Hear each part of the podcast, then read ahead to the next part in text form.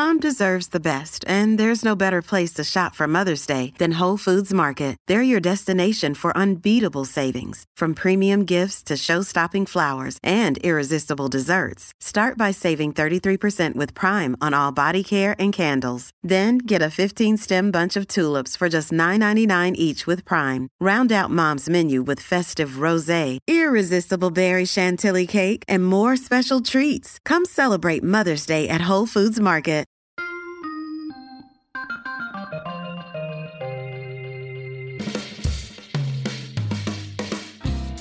Welcome to today's episode of The District, a podcast by the Spectator World about politics and culture. I'm your host, Amber Athey. I'm the Washington editor for The Spectator, and I'm thrilled to be joined by author Michael Walsh, who has just released a new book full of essays about the dreaded Great Reset. And I'd love to start with you telling us a little bit about what the motivation was for releasing this book. And also, for those who are unfamiliar, what exactly is the Great Reset and why should we be against it? Okay, well, let's start with the first question because I think that's interesting for, for people who don't know about publishing or the movie business or any of the things that I work in. At this point, journalism is what's, you know, used to be what happened yesterday. Now it's what happened two seconds ago. And you know, five minutes from now, it'll be look at what Twitter just said. In fact, it, we've gotten that far. Uh, but in order to do something that that lasts and has some lingering value that's not of the moment, in book publishing and in movie business, you write a book and it gets accepted for publication, and then it will be at least a year before that book comes out. So the conception of it takes place at least a year before that. So what you're always reading when you read a book by any author is something that he or she started working on almost two years before it hits your eyeballs. And that's a very long span of time right now for a lot of people, especially younger people. But I think it adds a solidity to the project and it adds to the quality of the project. So when we started this book about the Great Reset, and it's called Against the Great Reset for reasons we will soon learn, I asked every one of these very well known writers. We have 18 essays by 17 different writers. I wrote the introduction, that counts as one, and I wrote a piece as well. I asked each one of them, don't write for today, write for two years from now. So, what can we say about this that will still be resonant two years from now? So, do not write about things that are topical right this second. Write for the long view. Take the long view. And that's what we did. Now, what's it about? The Great Reset is something that's been formalized and proposed unofficially in a sense, but it's very influential, by the World Economic Forum based in Switzerland. It's based in Geneva. Once a year, they have a big uh, gathering of the oligarchy, and in generally in Davos, which is a little teeny village at the top of one of the Swiss Alps, and they all gather to talk about things like climate change, uh, sustainability, and green energy, and anything that they actually themselves would never do. So, what do they want from us? Well, they wanted and they want to use COVID as the pretext, as a beta test for having locked us down in our homes under house arrest unconstitutionally and against all norms of both medical science and the law in order to see if we would be good sheep and go willingly into our pens. And we did. So now that they've done this, they're crowing about it and they are looking at it as the model how to go forward with controlling the world's population so people will stop being so inconvenient and allow these very, very wealthy people, including Klaus Schwab, who's the head of it, King Charles III of Great Britain, other oligarchs, Bill Gates, etc., to allow them to live the lifestyle they want at your expense. That's the short version of it. Many people ha- continue to say, I find this stunning, that it's a some kind of conspiracy theory. Well, it's not. It's on their very own website. So if you doubt me, go look up the Great Reset at the World Economic Forum's website, and you will see their plans for you in all their glory. Now, how long do you think these individuals have been planning this so called Great Reset? And was it just a happy coincidence for them that the pandemic occurred when it did to give them the ability to test out their ideas? Well, I don't know about coincidence. Again, I don't, I, I don't want to say it's a conspiracy, but it might have been a happy conspiracy. In fact, it was a happy uh, pretext because so happy, in fact, that Schwab and a co-writer of his wrote a book called COVID-19, colon, The Great Reset. And this came out in early in the in these lockdowns and pandemics.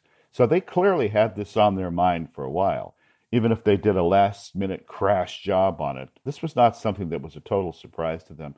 Indeed, they've been pitching something like this, some kind of, well, we're going to have a, a, pandemic at some point, and we're going to have to do this at some point, and and that some point miraculously showed up conveniently in uh, January of 2020 and I even got locked down. I was in at my house in Ireland when it when it happened, and so I was there for eight to ten months, as a matter of fact, uh, waiting to be able to travel freely. But they've proved their point now, and now we have 18 essays against it. Now, some of these essays, what different topics do they cover, and, and which ones did you find so indispensable when they came across your desk? Well, I had signed them all, so I knew exactly what topics we were going to be covering. Uh, the book is divided into six sections of three essays apiece. So we have titles like the personal, the political, the economic, even something I call the ineffable, which is stuff that's not immediately quantifiable, arts, for example, or religion, things like that. It was very carefully assigned and laid out. I chose the writers. I asked, obviously, I asked them Writers such as Michael Anton, Conrad Black, Roger Kimball, David Goldman. These are all names that will be very familiar to anyone on the center right. M- many of them are quite have had long distinguished careers. We have one woman, Janice Fiamengo from Canada, who's a, a real brilliant intellect and who is a former professor who's now retired, and she took on for example, the topic of feminism under the Great Reset. So we hope to have covered as many bases as we could, given that each essay is about 8,000 words long. Some, one of them is 10,000. And, you know, you can only have a book that's so big. So this is 450 pages. And as I said at the beginning, it's meant to last. It's meant as a wake up call to people who, who haven't heard of this yet. I hope to harness the power of everyone's social media and literary followings of all the writers in the group, and that we can spread this word widely. So you're being very helpful at the Spectator there, helping us with this.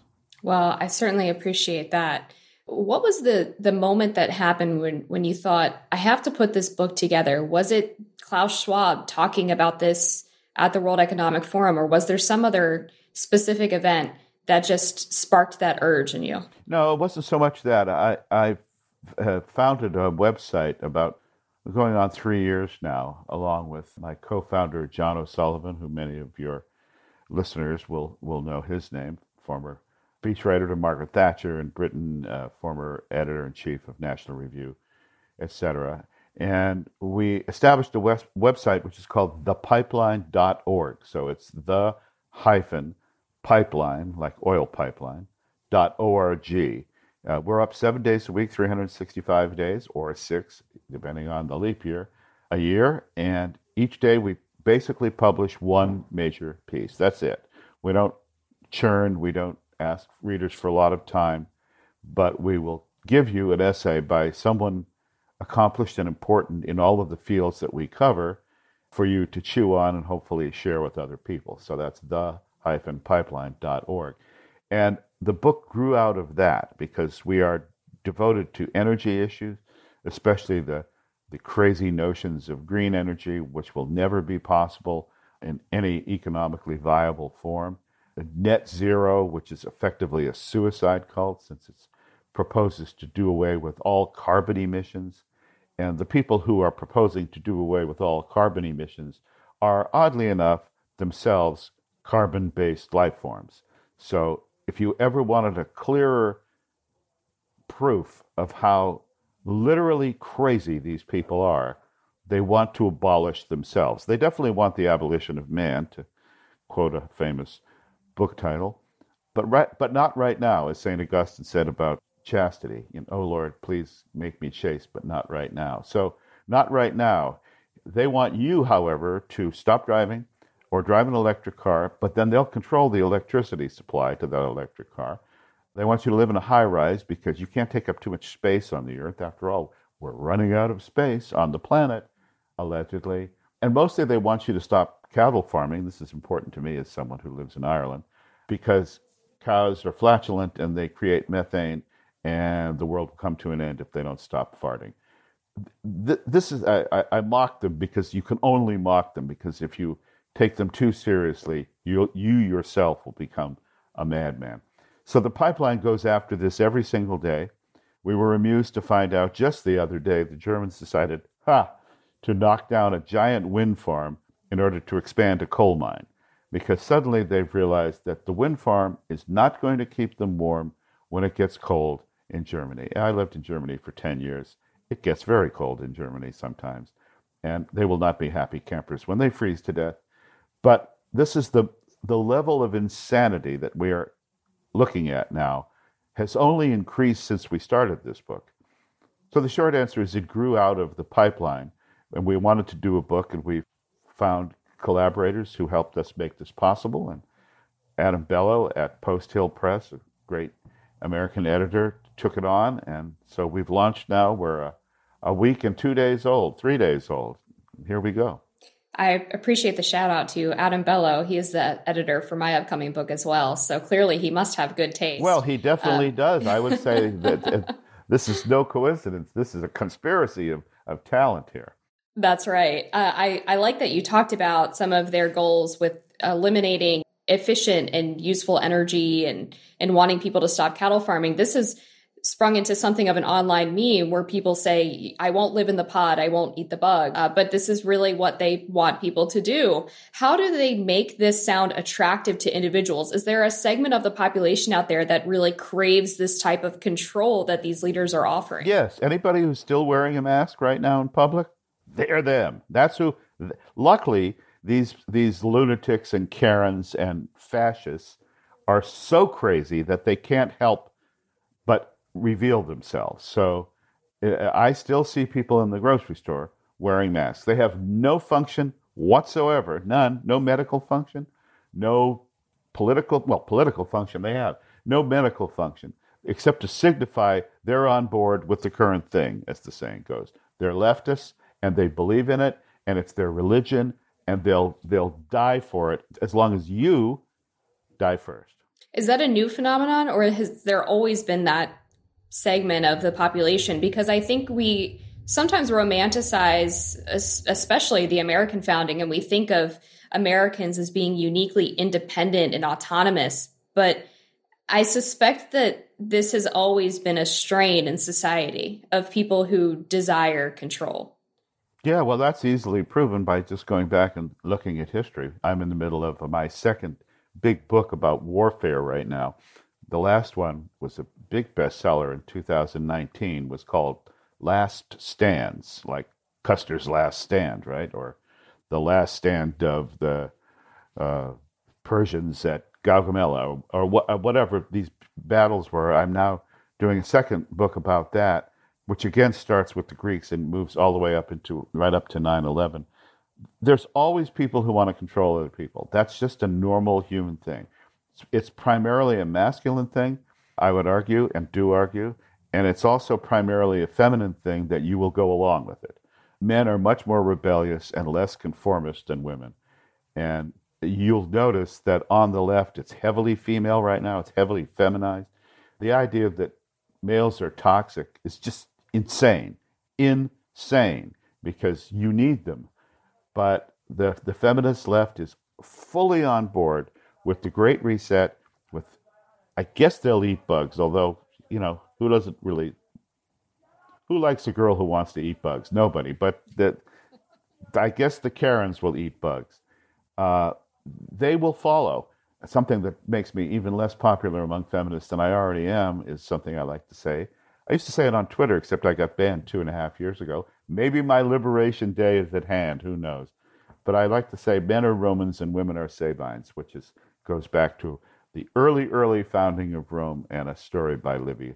takes too long to go into it here. But I think the fact that we've become a feminized country makes us more susceptible to domination. So there you have it, ladies. You can you can write to me at Facebook and let me know what you think about that.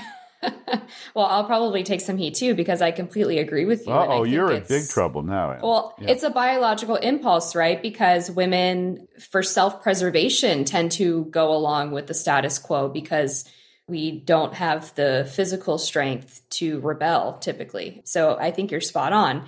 And this raises an important question, which is why do the leaders of the Great Reset want women in the workforce and not reproducing? Because the feminists argue that staying at home and raising children is the real oppression and that they can free themselves and become empowered by focusing on their career. But it seems like based on your premise, they have it backwards. Can you explain that a little bit? I think they do have backwards, and I'll I'll point you and, and our listeners to the essay by Janice Fiamengo I just mentioned, because she specifically writes about how bad feminism has been for women, uh, what a poor bargain it turned out to be, which essentially is sexual access for men with with with basically you know n- no life after the man leaves you, and and she's very eloquent on this. I would just make this point about reproduction because that's so important.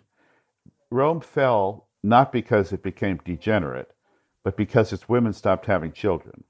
That's the honest truth. Yes, it also was weakened by Christianity. I think Gibbon is absolutely right about that in his famous chapters in uh, The Decline and Fall of the Roman Empire. But what made Rome strong from the beginning, which is why they kidnapped the Sabine women, because they had no women of their own and they needed them. And once they did kidnap the Sabine women, the Sabine women fell in love with them and stayed with them. And when the Sabine men came back to get them back, the women said, No thanks. We've got husbands and, and, and fathers, and they're the fathers of our children. Get out of here. Uh, it's important that if women give up having children, then the society will collapse. It's that simple. And we're going through it right now. Let's see how it works out. Well, I want to thank you so much, Michael Walsh, for talking about this book that you've compiled. This is, I think, Klaus Schwab's worst nightmare, pretty much.